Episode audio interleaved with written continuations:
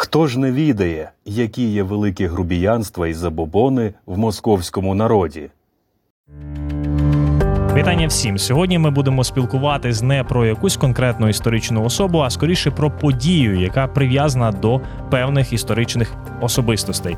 Іпатій Потій його називають батьком унії. Якої саме унії? Берестейської. Берестейська церковна унія, тобто це об'єднання православних з католиками. Після цієї унії утворилася уніатська церква, яка згодом почала називатися греко-католицькою церквою. В той час подія відігравала величезне значення і доволі неоднозначне. З однієї сторони, ця подія розколола українську православну тодішню церкву і українське суспільство. Але з іншої сторони, оця Берестейська церковна унія дала поштовх до подальшого розвитку культури української і, зокрема, в подальшому до реформування української православної церкви. У 1595 році православні єпископи Кирило Терлецький та Іпатій Потій вирушили до Риму, де представили папі проект унії. У 1596-му відбувається Берестейський церковний собор, на якому проголосили унію православної церкви з католицькою. В Бересті одночасно відбулося два собори прихильників та противників унії. Довгий час єдиним православним українським єпископом був львівський єпископ Єремія Тисаровський. У 1620 році, за сприяння Петра Конашевича Сагайдачного, православна церква відновлює свою ієрархію. Сьогодні ми будемо спілкуватися про Берестейську церковну унію, про ці питання, які відбувалися в кінці 16-го, на початку 17-го століття. З нашим гостем це Василь Кмедь, кандидат історичних наук, директор Львівської муніципальної бібліотеки. Пане Василь, вітання вам. Вітаю взаємно, дуже приємно. Церковна унія це не якесь одномоментне явище. До нього потрібно довгий час готуватися. І першими, хто почали давати такі якісь ідеї, ідеї об'єднання, був львівський єпископ Гедеон Балабан і князь Василь Костянтин Острозький, якого називали тоді некоронованим королем Русі. Але е, потім, коли вже дійшов час безпосередньо до самої унії. То Василь Костянтин Острозький кардинально проти виступив, і навіть з його вуст були і фізичні погрози. І Гедеон Балабан відкликав свій підпис після цієї унії. Тобто, два головні ініціатори, коли мова зайшла вже безпосередньо про об'єднання, вони відійшли в інший блок, в іншу сторону. Вони не так собі уявляли, в принципі, це об'єднання, чи там був якийсь інший момент. Насправді трошки так і трошки не так. Отже, якщо йдеться про ініціативу і е, витоки унійної філософії, унійної ідеології, то без сумніву вона сягає давніх часів, ще, мабуть, того часу, коли виникали розколи, виникали поділи. А е, на українських землях, власне, того часу, коли класична традиційна така релігійна толеранція, яка була усталена е, у період співіснування різних релігійних традицій, раптом уперлася в несприйняття і в конфліктність тих нових релігійних процесів уже Е, ранньомодерного часу, уже кінця 15-16 століття. І е, тому, коли мова йшла про пошук такого об'єднання, то такі, скажімо, загальнолітургійні заклики до єдності, е, усвідомлення християнства як ем, універсальної світової релігії, дали підстави і підвалини для того, щоб переосмислити ту ідею унії уже в нових, в нових умовах. І, власне, чому саме ці діячі стали такими е, промоторами і активістами е, питань церковної єдності? Ну, передовсім, як ви слушно зазначили, некоронований король України князь Костянтин Острозький, е, якого у церковній традиції вважали правонаступником Е, династії давньої київської княжої династії, який був гідним продовжувачем тої княжої традиції. А це знову ж таки нагадує 16 сторіччя, коли уже занепали княжі, боярські роди, коли ця давня традиція вже була знівельованою новою моделлю шляхетської республіки Речі Посполитої, то за таких обставин князь був ніби символом, остоєю отого минулого, тої давньої роси, давньої церковної традиції, і він відповідним чином брав на себе такий обов'язок певної духовної опіки, також патронату над церквою. Е, львівський єпископ Гедеон, е, як одна із таких найосвіченіших особистостей в тогочасній київській митрополії, е, також певним чином десь вимушено, а десь логічно звертався до тої ідеї, але, мабуть, прямим таким під прямою підставою чи приводом для того, щоб активувати е, заходи, спрямовані на пошук моделі Унії, були події 80-х років 16-го століття, тобто того часу, коли е, е, православна церква, яка перебувала під опікою османів, маю на увазі Константинопольський патріархат, намагається здійснити певні реформи. Є така видатна особистість патріарх Єремія Транус, який намагається протистояти політичній владі, намагається активувати грецькі православні громади, реформувати освіту, реформувати певні соціальні процеси. І, власне, коли він прибуває в Україну у 80-х роках, е, це стає таким стимулом для е, активування відродження церковного життя. Він підтримує братський рух, він підтримує багато інших процесів, е, які на той час дещо виходять поза межі впливу єпископату. І для самого Гедеона Балабана. Приводом таким для пошуку якоїсь певної іншої моделі організації церковного управління в першу чергу, а зрештою і церковної єдності, стають конфлікти з братством, стають конфлікти зі світським середовищем, яке користується відповідно підтримкою е, можновладців, і з якими єпископи уже впродовж багатьох десятків років не можуть дати ради. І, власне, таким чином е, мова йде про пошук тої моделі. Але і для князя Острозького, і для єпископа Гедеона, і для Михайла Копестенського, переміського єпископа е, чи тих інших діячів, які спочатку активно підтримали ідею унії, ідею єдності церковної, але пізніше відходять саме від такої моделі, е, дуже важливим був отой концептуальний підхід вселенського єднання християнства. Знаєте, в тогочасній риториці часто використовувалися латинськомовні терміни для позначення певних понять. І вони дуже часто протиставляли поняття унія поняттю унітас. Тобто унітас як повна єдність, і унія як часткове об'єднання, юрисдикційне об'єднання. Е, Тому, якщо князь Острозький наполягав на тому, що собор об'єднавчий мав би е, передбачати участь східних патріархів, що це мало бути вселенське рішення і обов'язково за погодженням між римським першоєрархом папою і Константинопольським патріархом, е, то відповідно, коли з'ясувалося, що єпископат Київської митрополії погоджувався на трошки іншу модель, це дало йому підстави відійти від цієї моделі, не підтримати її. Так само, коли мова йшла про участь єпископа е, Гедеона. Е, З підписанням і відкликанням під, е, підпису, так е, це така трошки полемічна і, можливо, навіть легенда, тому що насправді ми не можемо однозначно стверджувати, чи підписував він оті всі документи, які торкалися ем, безпосередньо акту унії. Про що йдеться? Справа в тому, що собори, які скликалися у Бересті, починаючи з 1590 року, відбувалися регулярно, але раз на рік. Е, Єпископи обговорювали дуже болючі і велику кількість різних актуальних питань, і відповідно треба було приймати оці ухвали, писати рішення. Єпископат не мав часу перебувати надто довго для участі в соборах. Зрештою, згадаємо, як виглядала транспортна система того часу, переміщення, от е, як будувалися комунікації. Тому дуже часто підписували так звані мамрами. Е, Мамрамами від слова мембрана шкіра називали пергаментні. Ну, ми б сьогодні вжили термін бланк, так? такі пергаментні заготовки під документ, е, де е, писар розбивав площину на текстову частину, можливо, ілюмінацію і частину з підписами, і відповідним чином для того, щоб заощадити час. І, відповідно документи могли бути написані пізніше. Єпископи підписували ці мамрами, а пізніше вже писар дописував цей документ. Знаєте, свідченням того є навіть такий цікавий факт: от акт Берестейської унії, який зберігається в нашому центральному державному історичному архіві України у Львові. На ньому і донині е, не, не домальований, не зображений ініціал, перша літера. Ну, під нею залишене місце, але так склалося, що події розвивалися занадто бурхливо і швидко, щоб встигнути це зробити. Тому насправді, коли Гедеон пізніше стверджував, що він не підписував певних документів е, можна припускати, і це підтверджує аналіз чорнила на деяких документах, які збереглися навіть у петербурзьких архівах. Це в свій час такий аналіз проводив наш дослідник український Леонід Тимошенко. Дозволяють стверджувати, що можливо він справді таки не підписував цих, тобто він підписав порожній акт, не знаючи про те, яким там буде зміст. Але те, що він був симпатиком і одним з ініціаторів. Такого єднання е, це була правда. До речі, от запитання таке логічне. Львів зараз можна назвати центром греко-католицької церкви.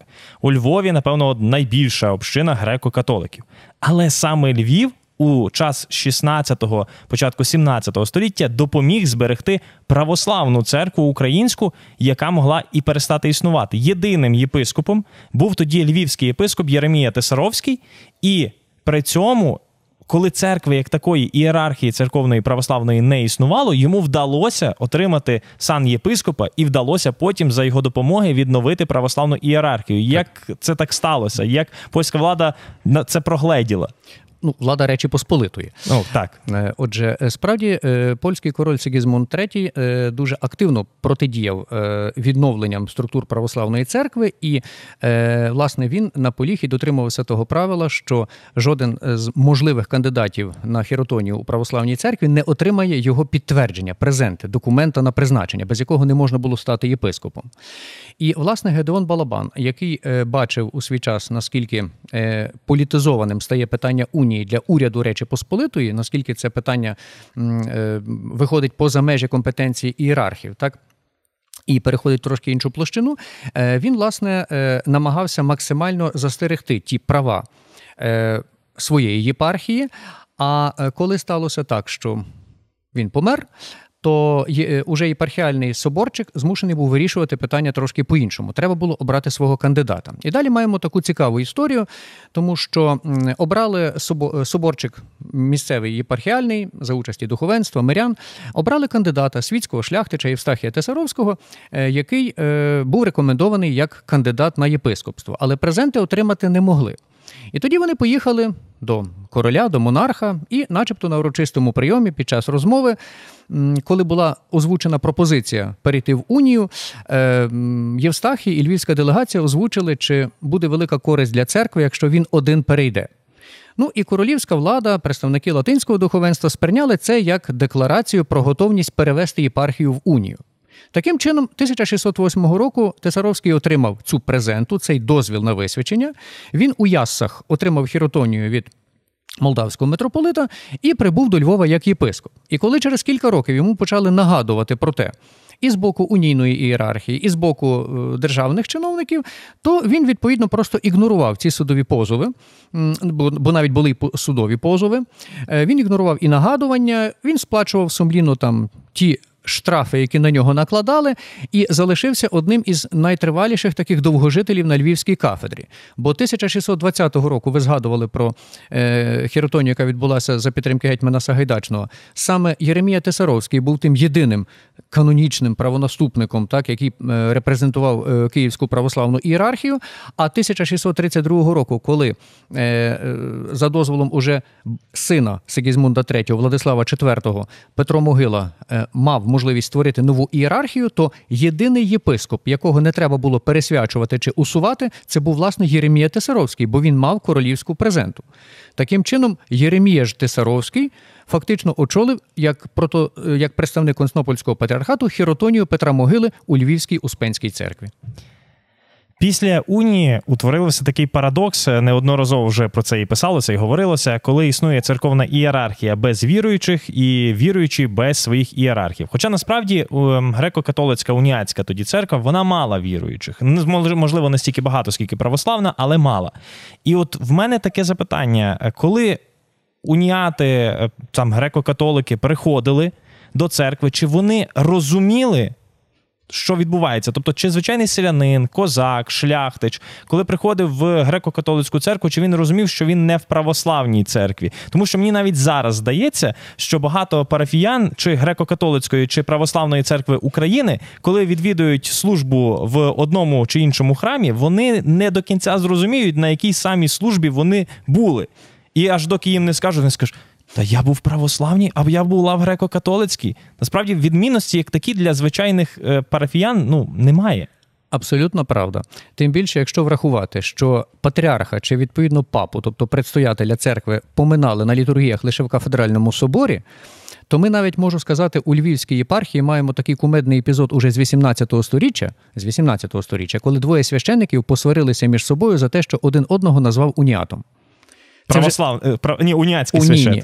Унійні, це вже уніатські священники, тобто вже після проголошення унії, коли вже єпархія була, була в унії. Тобто, насправді, е, з точки зору літургійного життя, скажімо, організації парафіального життя, е, практично нічого не змінювалося. Тому е, насправді це відкривало з одного боку шлях для такої широкої місії. І якщо ініціатори Берестейської унії відповідно декларували необхідність такого певного цивілізування, так тобто Актуалізації певних західних елементів, західних звичаїв, от Іпатій Потій, так про якого ви також згадували, цей е, ієрарх, який власне дуже багато доклався до того, щоб якби відкрити цей зовнішній простір. Е, То з іншого боку, так само цей чинник відкривав дуже часто певні такі засоби для маніпуляцій, так тому що досить часто шляхтич, патрон, який був власником села, е, де був храм чи монастир, він міг собі зловживати своїми правами політичними, власницькими, відповідно маніпулюючи конфесійними настроями серед, е, се- се- серед населення. Тому насправді, власне, цей такий е, цивілізаційний експеримент і контекст власне е, співіснування православної і уніатської традиції в Україні це, це дуже цікавий досвід, і не випадково 1629 року навіть була ініціатива митрополита Петра Могили і митрополита унійного Йосифа Веляміна Руцького, щоб проголосити універсальну унію і об'єднатися в єдину церкву, такий київський патріархат, який би був визнаний і Римом, і Константинополем. 1589 рік. За сім років до Берестейської церковної унії створюється Московський патріархат. Створюється за всіма канонами Московської держави, тобто яким чином спочатку обіцяють фінансову підтримку Константинопольському патріарху. Він приїжджає туди до Москви, йому дають хабаря. Він відмовляється, не посвячує московського патріарха, який тоді був митрополитом, і то в лапках митрополитом. Потім відповідно його утримують півроку в в'язниці як заручника. А потім, в кінці, коли він все-таки висвячує, відправляють з хабарем назад в е, Константинополь. До речі, через рік е, цього патріарха собор Константинополі позбавить за таку подію, за таку річ, позбавить його сану. І отут е, запитання: чи був для Української православної церкви таким уже тоді дійсно страшний оцей московський патріархат, який мав величезні амбіції і величезні претензії на всю православну церкву колишньої Русі. Тому що якщо ми відкриваємо назву, то вже ця амбіція простежується: патріарх Московії і всієї Русі. А Русь це тоді українські землі, бо Московія це Московія. Якщо про події 1589 року ми можемо говорити в широкому геополітичному контексті, то реально в житті української церкви, Київської митрополії, українсько-білоруської Київської митрополії, це насправді на той час не була абсолютно скільки значуща подія. Е, В першу чергу треба сказати, що е, коли мова йшла про заснування цього патріархату, то е, патріарх потрапив, Константинопольський патріарх потрапив в дуже прикру пастку, тому що пропозиція з боку Москви йшла про відкриття резиденції, одної з резиденцій Константинопольського патріарха, куди він би мав можливість приїжджати у православну країну з під турецького панування мусульманського, так і мати можливість працювати, збирати місії, збирати кошти, наприклад, на пожертви чи працювати, служити, кормляти своїх вірних.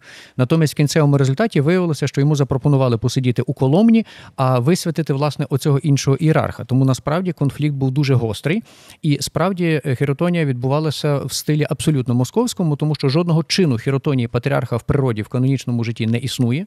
Це було вигадано виключно спеціально під цей, під цей епізод. Натомість, якщо йдеться про Контакти з Київською митрополією треба пам'ятати, що вони були достатньо спорадичними, і це багатодесятилітнє існування московського церковного простору поза межами канонічного спілкування, офіційного спілкування з Константинополем, воно таки давалося в знаки.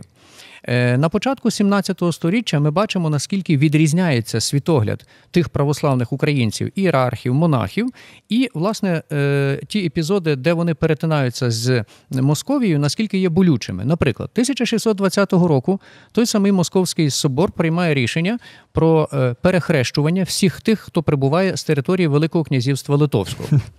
Тобто, от вам і вірою воєдино крещення. Так, тобто такий абсолютний абсурд.